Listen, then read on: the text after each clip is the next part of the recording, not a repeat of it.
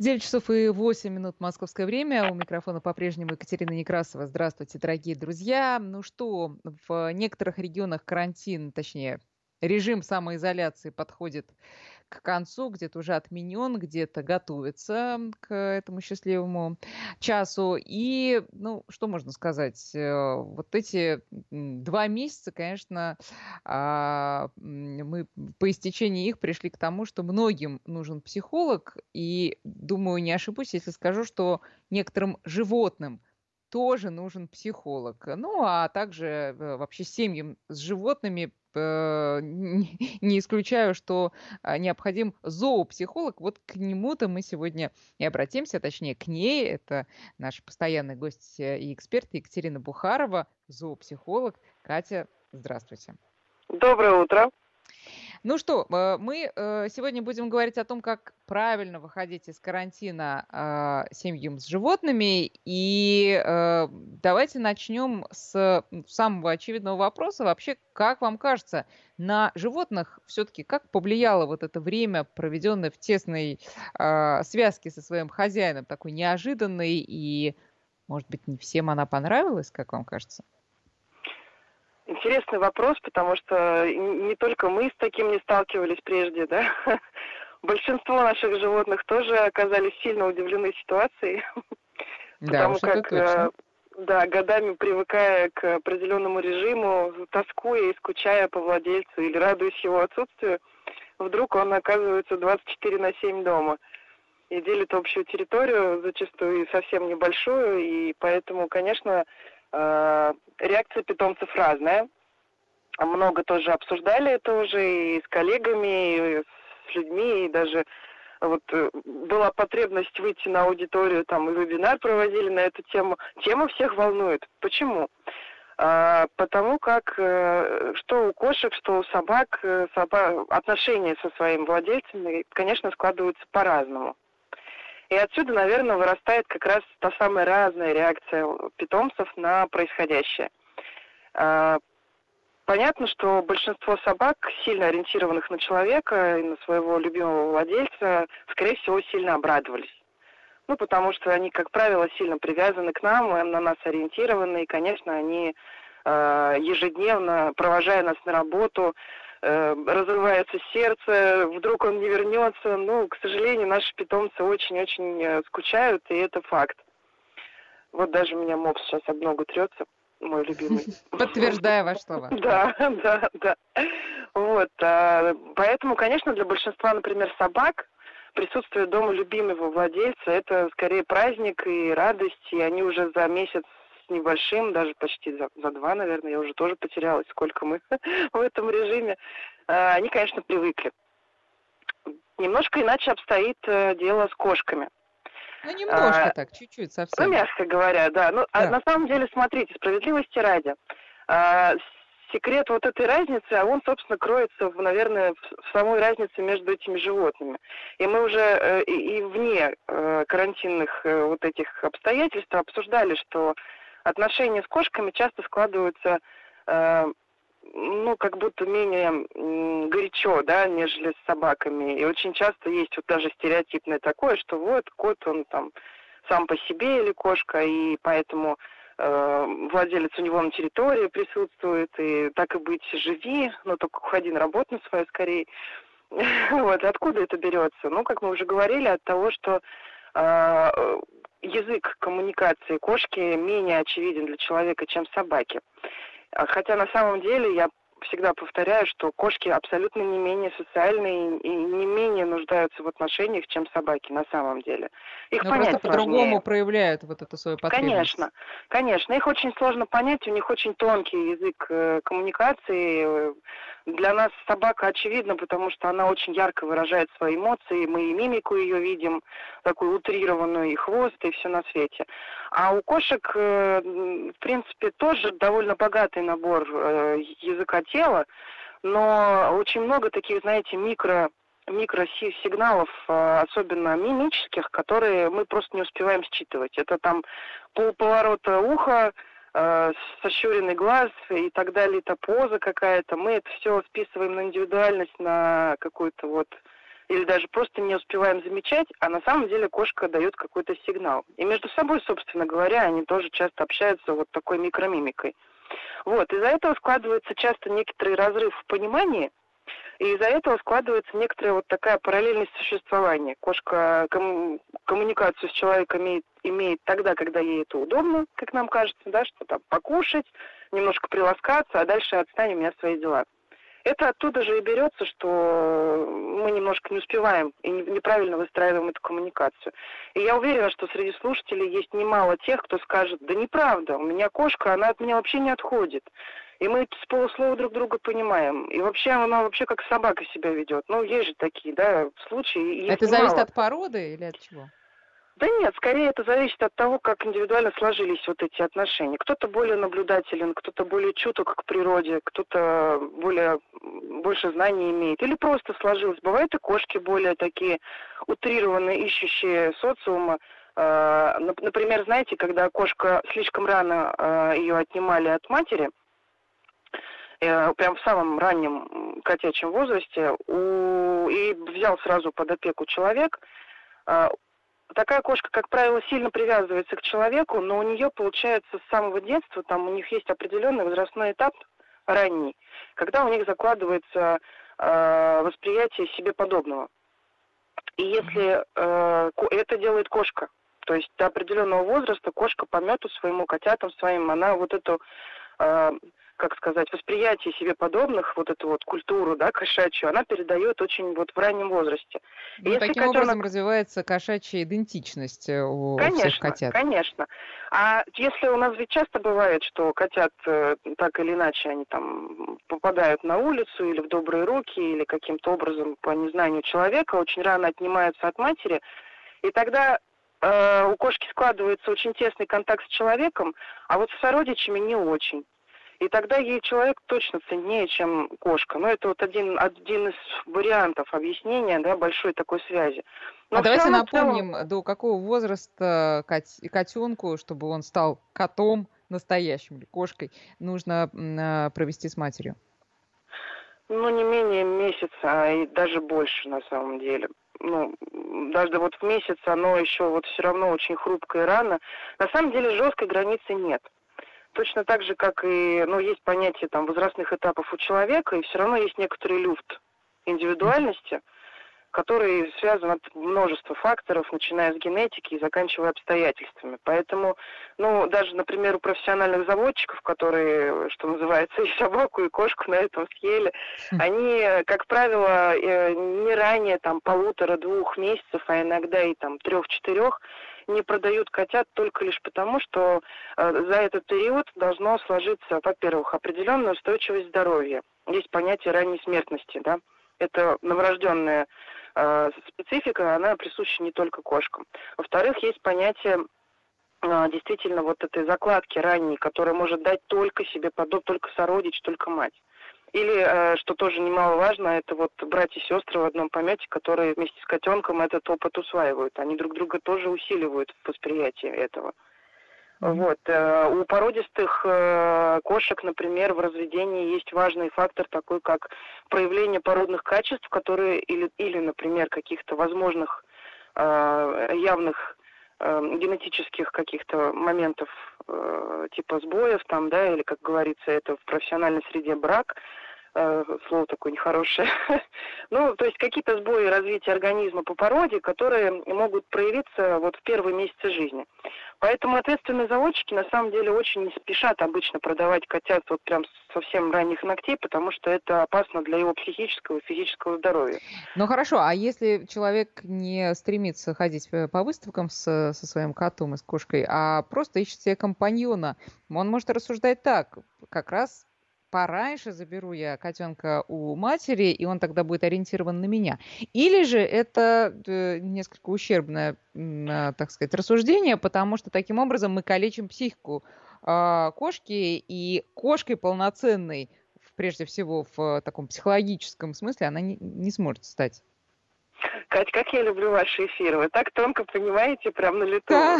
Классный Спасибо. вопрос. На самом деле это очень э, соблазнительно, конечно, да, подумать, что, а, ну, так полработы сделано тогда, я просто отниму его сразу. Вот он родился, и сразу его лысенького еще заберу и буду выкармливать пипетки. На самом деле это скорее форс-мажор. Я поэтому э, действительно, э, ну как, как у людей, да, бывает там детская травма какая-то, которая так или иначе найдет выход дальше во взрослении. Это во-первых. Во-вторых, э, чем плохо, что кошка, допустим, да, не будет вот эту иметь нормальную самоидентификацию относительно своего вида. А, человек ведь не может, в большинстве своем, э, когда мы берем себе животное, мы не успеваем задумываться о среде, которая нас окружает, о нашем э, бытовом, как бы, да, бытовой специфике нашей жизни. У всех есть, ну, большинство, есть дачи, э, есть, э, иногда мы, ну, некоторые живут, например, да, не в многоквартирном доме, а на земле, что называется, в собственном доме. И вот этот контакт с внешней средой повышенный, он как раз и является потенциалом, где э, кошка может встретить себе подобного уже во взрослой жизни. И вот в этот момент могут быть проблемы в этот момент могут быть э, не сформированные модели поведения, что дальше заканчивается прессингом от более опытных сородичей, драками, неприятностями там, и так далее, сложностями коммуникации между собой. Дальше мы никогда наперед не задумываемся, что что-то мне так понравилось, что я хочу вторую. Это ж приходит аппетит во время еды частенько. И многие кошатники меня поймут, я думаю, да, в этом смысле, что э, мы никогда вообще не планировали кошку, а теперь у нас их три. Ну, это частая история. Так как раз, Катя, вот он завел первую в возрасте, там, я не знаю, трех недель, когда глаза открываются у котят. Завел вторую в том же возрасте и стал для них родной матерью, или стала, да? Так э, если они оба человека ориентированы, э, обе там эти кошки, то, может быть, э, они между собой найдут общий язык? Ну, здесь есть, конечно, шанс. Он, понятно, что, понимаете, любой живой организм, он всегда гибко приспосабливается к среде. Так или иначе, он ищет пути выхода в позитивную какую-то сторону, в какую-то пользу для себя. Другой вопрос, каким ресурсом это будет достигнуто, во-первых. Во-вторых, я все-таки повторюсь, что мы не можем гарантировать изоляции на всю жизнь. Ну, Э, когда-никогда случится этот контакт. Более того, вот мы сейчас говорим про контакт с другими кошками, и, наверное, большинство подразумевает, что кошка вышла на улицу, навстречу уличный кот, о, привет, привет. Это же только один из самых явных вариантов. Учитывая органы восприятия кошки, они э, друг с другом столкновения имеют заочно очень даже тесные. И если у вас там многоквартирный дом, или это, например, в деревне, где много кошек, наличие других кошек рядом ощущается кошкой путем слуха, запаха, ну, на очень большие расстояния. И вот это присутствие другого животного частенько тоже влияет на кошку с точки зрения психики, да, и психо, ну, психологического давления. Почему, например, э, часто бывает сложно разобраться, почему кошка дома там хулиганит, не знаю, в тапке что-то делает нехорошее или какие, как-то каким-то образом проявляет свои протесты. И даже вот в одном из наших эфиров с вами была такая история, когда звонок был, и что кошка ни с того ни с сего вдруг начала метить на коврик в коридоре. И mm-hmm. когда мы разобрали вопрос, и нам добавили подробности, да, слушатели, выяснилось, что соседи, у соседей появилась собака. И при этом, как бы раньше все было хорошо, появилась собака, и вот оно началось. Сюжет сросся, стало понятно, причинно-следственная связь при том, что очного контакта у кошки с этой собакой нету, но ощущение но, но стресс есть, но стресс конечно, есть, конечно. чувствует, да. А, ну хорошо, очень. мы э, давайте все-таки э, прибьемся к э, тому берегу, откуда отплывали, а именно к карантинному. Значит, давайте вот, может быть, начнем с чего в этом смысле. Многие же завели себе животных домашних как раз в это время от нечего делать, uh-huh. а может быть, потому что давно планировали, а сейчас как раз есть возможность уделить внимание и так далее. И э, вот это животное уже совсем скоро попадет в совершенно непонятную для себя ситуацию. Где мама-то с папой? Куда они вдруг все подевались? У нас же было все так хорошо. А с этим как быть и как это э, все правильно организовать, чтобы стресс был минимальным? Ну, во-первых, э, надо подковаться немножко в знаниях да, на эту тему каждому. Сейчас тем более есть время почитать. На самом деле э, последовательность приучения животного к своему отсутствию приблизительно одна.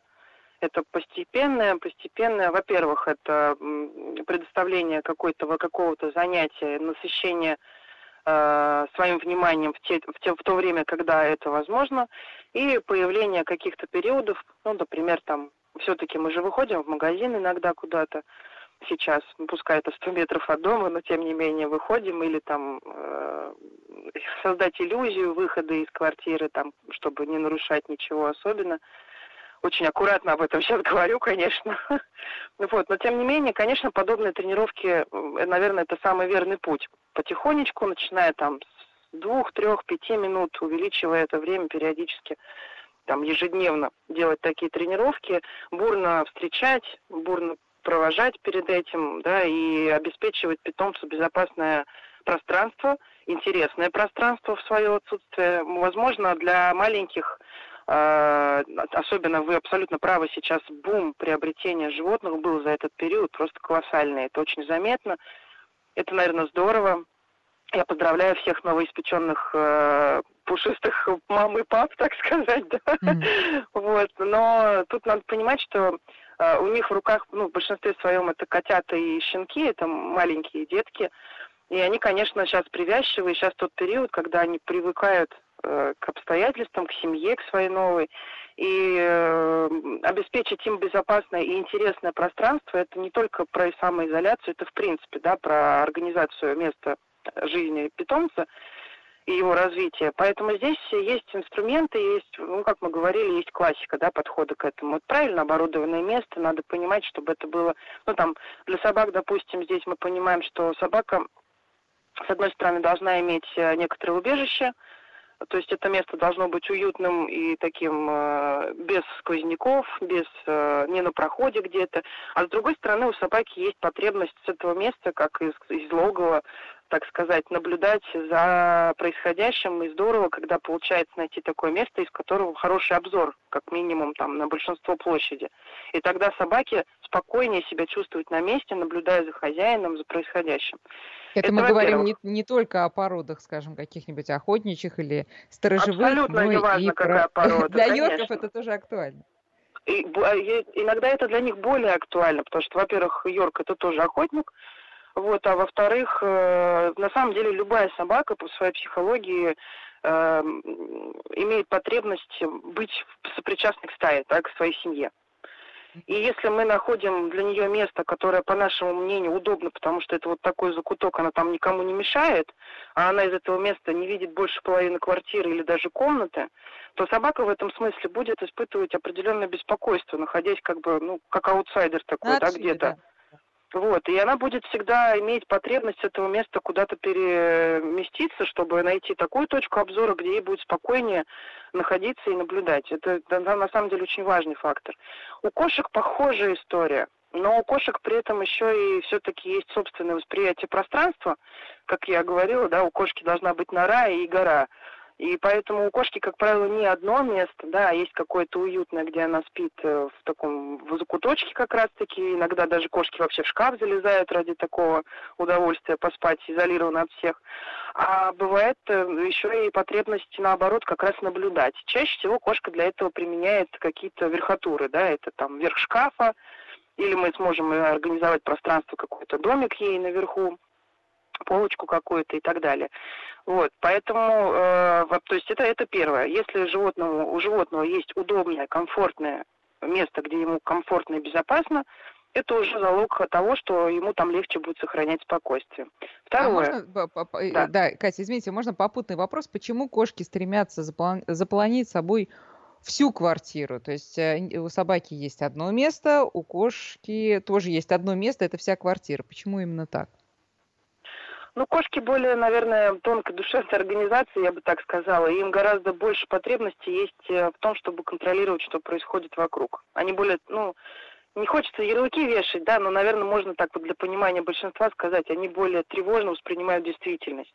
Они более тонкие в реакциях. И э, учитывая, что э, вообще по природе, по генетической памяти, так сказать, кошачьей, ареал обитания кошки, как правило, измеряется гектарами, когда мы замыкаем ее в квартире, у нее уже есть просто пожизненный фактор вот э, э, влияющие Стрессовые, на ее да? неуют. Да. да, да, да, да. Поэтому, когда у нее есть свободная возможность передвижения по квартире, когда у нее есть действительно места, где она чувствует безопасность, у кошки это чувство безопасности, оно, ну, если не превалирует над ощущением еды, то оно прям вот очень близко, оно очень важно для кошки. Когда кошке некомфортно, и она постоянно испытывает какую-то заморочку, что здесь ей неуютно, или там чувствую риски, или не вижу, или там не понимаю, что происходит, э, то у этой кошки постоянно есть мотив защищаться. Отсюда возникают неприятные поведения какие-то. Это вот Знаете, прям сейчас, сейчас мы давайте вот на этом прервемся. У нас сейчас будет новости, э, перерыв uh-huh. на новости. Друзья, можете Екатерине Бухаровой, нашему дорогому зоопсихологу, задавать свои вопросы. 5533 для ваших смс Наш WhatsApp и Viber 903 170 6363. Перерыв на несколько минут. 9 часов и 34 минуты московское время. Мы продолжаем разговор с нашей гостьей, зоопсихологом Екатериной Бухарова. И говорим мы о том сегодня, как правильно вместе с своими животными выходить из карантина, как выходить на улицу, оставляя и на работу, оставляя их э, дома, а вернувшись, все-таки узнать свою квартиру и э, узнать своего питомца, чтобы его психологическое состояние тоже все-таки не пошатнулось от этого. Очень много мы говорим сегодня почему-то про кошек. А такой сегодня какой-то у нас кошачий день. Э, друзья, вы можете разбавить наш разговор все-таки вкраплениями про другие других э, наших домашних животных. 5533 для ваших смс наш WhatsApp и Viber 903 176 363. Катя, э, может быть, э, нашему питомцу кошачьему завести еще одного друга в виде кошки или, не дай бог, собаки, и тогда вот выход из режима самоизоляции будет для них меньшим стрессом? Или, может быть, как раз большим? Ну, во-первых, почему не дай бог? На самом деле, на самом деле, да, частенько понятное дело, что компания всегда э, веселее в компании. Но при этом э, тут надо понимать, что бывают ситуации, в которых ну, скажем, если мы заводим, да, к маленькому, ну или, в принципе, вот приносим нового члена семьи домой, то э, от нас очень сильно зависит, как они подружатся. Очень часто у нас это не очень получается, ну, бывает такое. Э, или когда, допустим, оба животных взрослых, или когда при первом контакте были допущены некоторые ошибки, когда мы очень перестраховываемся, например, и вот особенно, да, деликатная тема, когда кошка с собакой знакомится, мы же так переживаем, потому что есть вот этот э, и наблюдение, есть стереотип э, про то, что кошка с собакой не ладит и все такое. И получается, что очень часто мы, перегревая, заведомо волнуясь за то, как это все случится, уже внутри переживаем, что всех уже съели, и вот с этой эмоцией мы идем знакомить их друг с другом. Они это дело считывают, и уже на напряженной ноте начинается знакомство. И потом начинается следующее. Они только-только начинают тянуться друг к другу носами. Кто-нибудь наморщил э, лицо, например, морду лица, да, и мы сразу уже в панике хватаем второго питомца в руки, говорит, так, все, понятно, конфликт. На, этом, этот, на этот момент мы уже нарушили коммуникацию, и уже... А тут, понимаете как, она будет э, э, каждое животное в этой ситуации будет испытывать потребность завершить эту ситуацию ну, не, не, не законченный процесс останется. И они будут снова и снова пытаться это сделать. И чем больше мы будем вот так грубо вмешиваться просто на перестраховке, а, тем сложнее в итоге выстраивается контакт, как правило. Поэтому, ну, знаете, как у детей. Хочешь, э, чтобы ребенок точно влез, вот запрети. Запрети, причем строго, остро, и точно он будет искать способы это сделать. Вот, поэтому на самом деле очень часто, боясь вот этих конфликтов и драк, мы не доверяя да, природе питомца, Иногда бывает, что я оправдана, но тем не менее далеко не всегда. Мы вмешиваемся, а нарушаем понять, это и тем самым э, обостряем. Вот как понять, какой случай сейчас перед нами? Потому что иногда это, как вы говорите, оправдано. Иногда можно просто запустить их в одну комнату и спокойно пойти жарить яичницу, и, и все, они подружатся с первого взгляда. Как понять, вот э, твой питомец каков? Ну, смотрите, во-первых, э, как правило, первый контакт э, происходит понятное дело, подконтрольны. Здесь э, есть ряд нюансов, да, кто из них первый, кто второй, кто там постоянно живет, как мы это сделали, кого мы держим на руках или мы их сразу на пол опустили, знакомиться. Тут есть нюансы, да, и нету, наверное, единой инструкции по этой причине. Но э, если вы точно понимаете, что, к примеру, вы принесли котенка к собаке, которая категорически истребляет всех котов в округе, ну, конечно, здесь есть определенный риск, да, и здесь тогда знакомство происходит поэтапно с большой долей влияния именно вашего авторитета. То есть, если вы для собаки авторитет, то знакомить желательно должен как раз вот тот самый волшебный человек в семье, который больше всего имеет вес. Вожак тогда он как бы сразу ну да, тогда он, получается, сразу устанавливает порядок, что это я привел в стаю этого члена питомца нового, и по моим правилам мы с ним, с ним сейчас дружим. Дается возможность обнюхать. У них, э, ну как в природе, надо же наблюдать, как это происходит. И вот такая подсказка, что э, они друг другу, понятное дело, сначала идентифицируют э, по запахам. И э, большую долю здесь играет не нос к носу обнюхивание, а обнюхивание друг друга вот с точки зрения именно идентификации кто ты, как правило, это происходит где-то в районе хвоста. Для нас это часто очень неэстетично. Кстати, я очень всегда переживаю сильно за собак, особенно когда на прогулках э, владельцы так ревностно, а, как бы сказать, запрещают собакам это делать, потому что я же его потом целую. Ну, откровенно говоря, вы реально просто нарушаете коммуникацию, тем самым из раза в раз обостряете животное вот это восприятие, и дальше начинается просто уже э, привычка у собаки, например, да, что мама все равно не разрешит, мама говорит, что это плохо, и тогда начинается заранее уже агрессия. Почему они срываются с поводков на встрече маленькие собачки очень часто? Да потому что им не дают быть собаками очень часто, просто не дают быть собаками. Вот, поэтому здесь на самом деле понюхать, поисследовать питомца, показать, более того, почему еще спина и хвост. Это же уязвимые места. И если новый, э, который потенциально второй по, по значимости, да, ну, по роли, наверное, он не, не может быть, да, претендовать сразу с момента появления на вожака, поэтому здесь он всегда должен быть как подопечный, как в чем-то более уязвимый, и он должен показать свою как сказать... Второстепенность. Он, что он, он принимает... Да, быть ну, не совсем, что я бы не сказала, да, он, он должен показать свое смирение, да, готовность принять да. правила стаи. А это выражается, как правило, доверием. А доверие – это значит подставить под изучение свою самую уязвимую точку. Э, показать Некоторые свое, ну, там, пузико, спину, допустим. Да, живот. Ну, э, это один из вариантов, когда мы их не, на руках держим. Как правило, у них врожденное или, ну, как подсмотренное у, у взрослых сородичей. Поведение диктует им это, да, инстинктивно, что э, для сохранения жизни надо показать смирение. И для этого надо, ну, есть такое, да, поза примирения всевозможные, то есть показать действительно живот, повернуться на спину, позволить э, обнюхать везде, где потребует того более весомый питомец. Вот. И в этих обстоятельствах мешать этому процессу точно нельзя. Хорошо, если мы говорим а если, о том если же там... вы увидели, что ничего не получилось, что они стали драться, например, мы им доверили, значит, э, самостоятельное знакомство, ну, понятно, мы тут тоже в комнате находимся, они подрались. Э, значит ли это, что вот они подрались, выяснили, э, так сказать, первичное отношение, и второй раз этого может не случиться? Или это тоже все очень по-разному? Ну, э, очень по-разному, действительно, потому что, опять же, если прям драка началась с первого момента, прям вот сразу, то здесь, конечно, надо разбираться индивидуально с именно с тем питомцем, кто эту драку начал и при каких обстоятельствах. Тут, наверное, общего рецепта не будет. Mm-hmm. И зачастую вообще в природе это на самом деле крайне редко. Это происходит тогда, когда э, тот, кто атакует, настолько тоже беспокойно защищает свой статус и вообще свое присутствие, он не уверен, единственное он присутствие. Не уверен, да? Это, это точно, точно. Уверенный, старые проблемы, уверен, семейные, так сказать.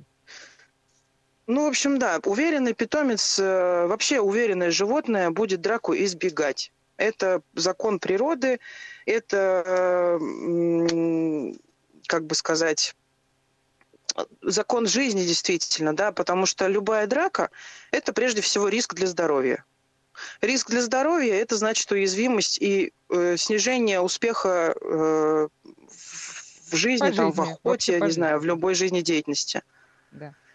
А, вот, Катя, по... тут вопрос поэтому, пришел да. из Санкт-Петербурга. Год назад завели э, кошку в многодетной семье. Она очень социальная, все время крутится возле детей, никуда не прячется, всех любит, встречает, провожает, но вообще не позволяет себя трогать, ну и гладить тем более.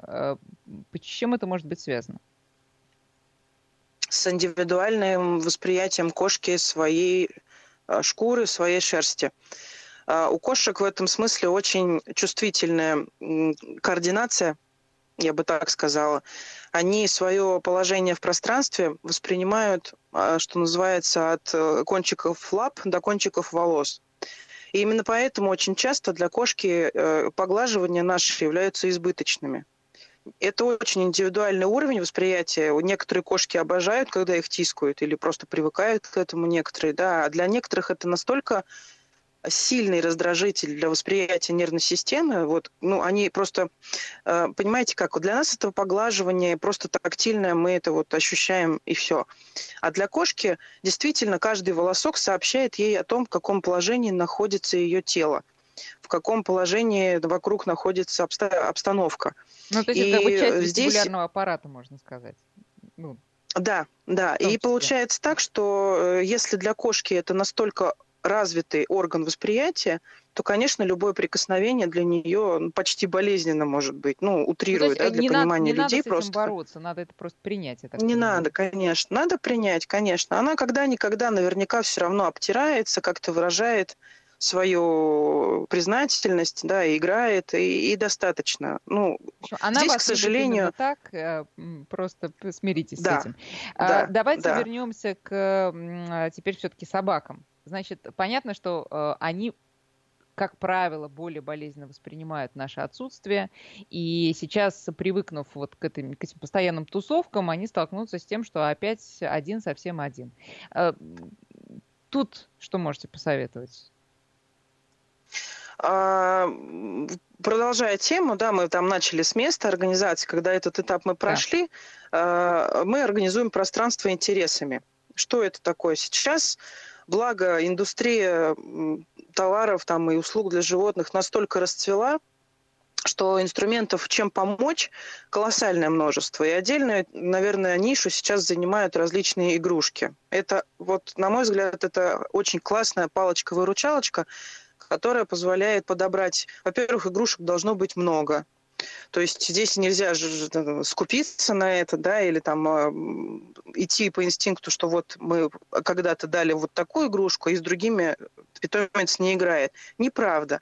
Очень многие игрушки просто надо показать, как играть. Поэтому большинство игрушек, во-первых, подбирать правильно, во-вторых, есть игрушки для понимания, да, для самостоятельной игры – а есть игрушки для э, контактной игры с человеком, либо там с другим сородичем.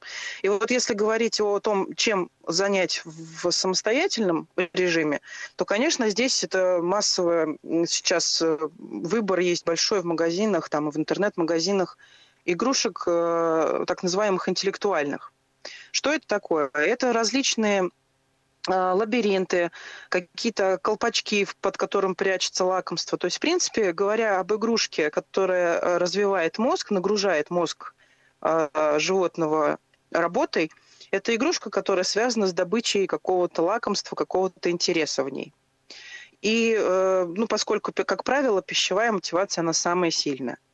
То есть здесь надо понять, что, во-первых, это должно быть интересно, и первые знакомства с такими игрушками надо провести вместе с питомцем, показать, как это работает.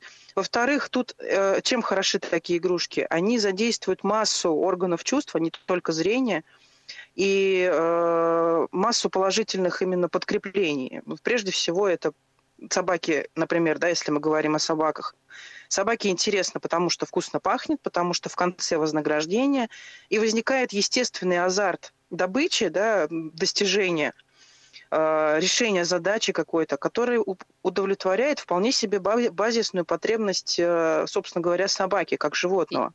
Любая и не надо думать собака... владельцу, что он издевается над животным, когда заставляет его искать еду. Еда же, она ну, как должна быть... Э, ну, это, это, ну, потому что все равно же у нас восприятие питомцев очень часто э, сходно с восприятием ребенка. Мы же не заставляем ребенка искать еду вот путем э, таких э, квестов, понимаете? Но при этом, но при этом мы ребенку все равно придумываем или покупаем миллион всяких головоломок для развития различных систем организма. Вот надо просто так к этому и относиться. Просто ребенок больше полагается на тактильное восприятие, на глаза, там, да, на ощущение звука и фактуры, у животных, в частности, например, у собак, ну, практически так же.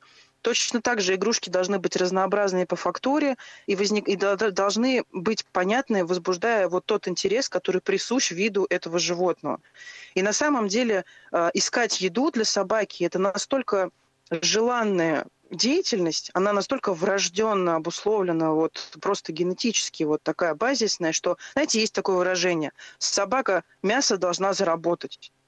Для собаки слаще та еда, которую она добыла как трофей, потому что собака в этот момент чувствует себя э, реализованной. Победителем. Ну, ну это древнейший чувствует инстинкт. себя человеком, так скажем, да. Она чувствует, что она Конечно, смогла. конечно. Хорошо. Поэтому здесь э, понятно, надо просто к этому так относиться. Отвлек отвлекать и занимать, тем э, безболезненнее пройдет э, вот этот период опять расставания такого достаточно ну, продолжительного в течение дня. Что еще можно посоветовать? Если собака и без того-то до всяких карантинов э, выла в отсутствие человека, сейчас вроде успокоилась, соседи, значит, э, прыгают от радости, сейчас опять все возвращается. От этого как отучить? А, тоже есть, конечно, некоторые рекомендации. Опять же, надо все очень индивидуально пробовать и подбирать, но здесь тренировкой во-первых, по времени отсутствия, как я уже сказала, да, потихоньку, потихоньку, исчезая, возвращаясь бурно, встречая, разыгрывать эту ситуацию, постепенно увеличивая время. Это во-первых. Во-вторых, а, есть понимание такого, да, что если собака настолько привязана к хозяину, что э, для нее это прям вот очень беспокойно его отсутствие, значит собаке нужно дать что-то, что будет такой напоминалочкой в, в период отсутствия. И здесь можно просто взять и пожертвовать какую-то одну вещь, э, или взять какую-то там, не знаю, игрушку, которая полежит у вас в шкафу или в постели, и она станет вами пахнуть максимально сильно, и тогда вы это, эта вещь для собаки станет как такой вот прям ощущение вашего присутствия. Почему они таскают тапки или там съедают ваши футболки?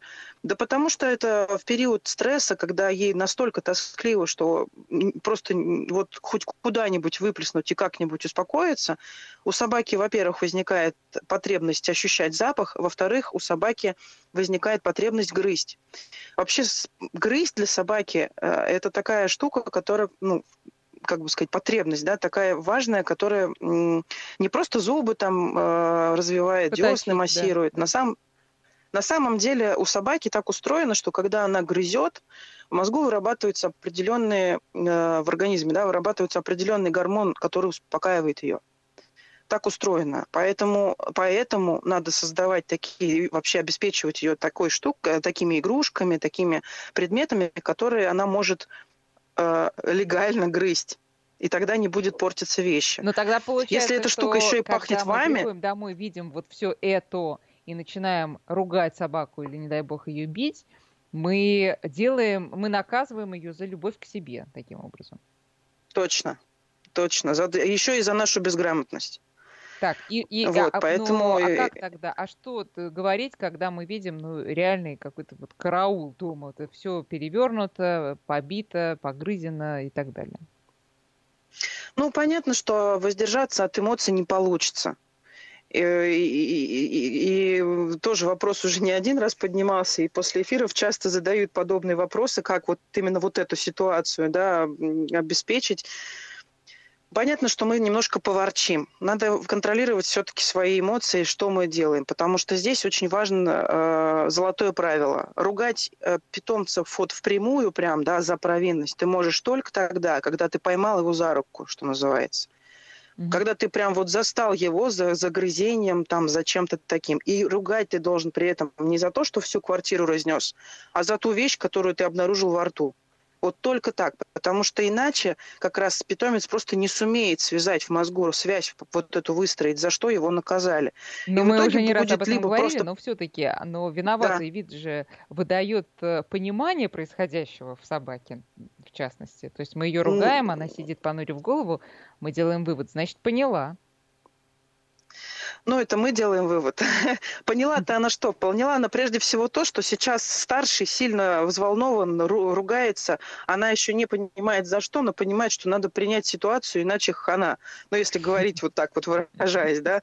То есть надо понимать, что питомец, как мы уже говорили, собака, если говорить особенно про собак, она очень дорожит своим положением в нашей семье с нашим расположением, нашим вниманием. И если мы выражаем негодование, для собаки это настоящая трагедия. И вот выражение вот этого лица, так сказать, которое, как мы говорим, вина, на самом деле это прежде всего переживание за то, что э, пошатнулась вот эта связь, и есть риск того, что будешь там изгнан, э, смещен, э, потерял любовь. То есть здесь э, трагедия на самом деле такая вот связанная с потерей контакта. И питомец далеко не всегда понимает, за что это случилось. Когда питомец ну, получается, понимает, да, получается, и он исправляет это, чем мы предполагаем. Конечно, конечно. Да. Кать, э, очень интересно, вот просто говорила бы и говорила, но у нас остается совсем мало времени, а еще хочется пару слов буквально сказать про физические нагрузки, которые, понятное дело, 100 метров от дома не позволяли нам э, тренировать, э, так сказать, угу. да? Э, что делать сейчас, как возвращаться к полноценному режиму прогулок с собаками? Ну, смотрите, здесь, как и в любой ситуации, постепенность – это наш большой союзник и друг. Понятное дело, что сейчас мы на радостях, мы и сами-то с цепей срываться готовы, и как только будет можно, так я уверена, мы просто пересечем все города рванем, и страны, да, просто рванем, потому что, да. конечно. Вот, но тем не менее, как и говорится, а, нет вредных веществ, есть вредное количество, поэтому и с прогулкой то же самое. Увеличивать как и э, ареал по которому гуляли, так и время прогулки, и нагрузку на этой прогулке точно надо очень постепенно. Почему? Кроме физической нагрузки, сама по себе прогулка э, несет еще колоссальное количество информации, эмоций, социальных каких-то встречек, контактов.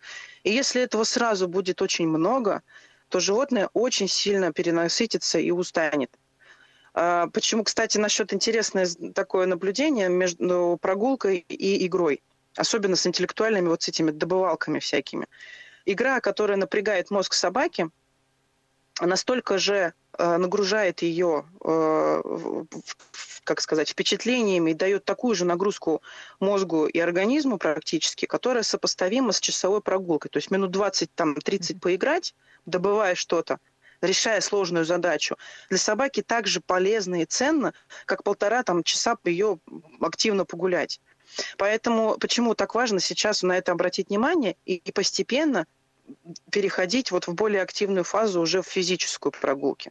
Потому что уставшая собака, которая пришла домой и упала прямо в коридоре, еще не доходя там до еды, уснула уже, это значит, мы перестарались очень сильно.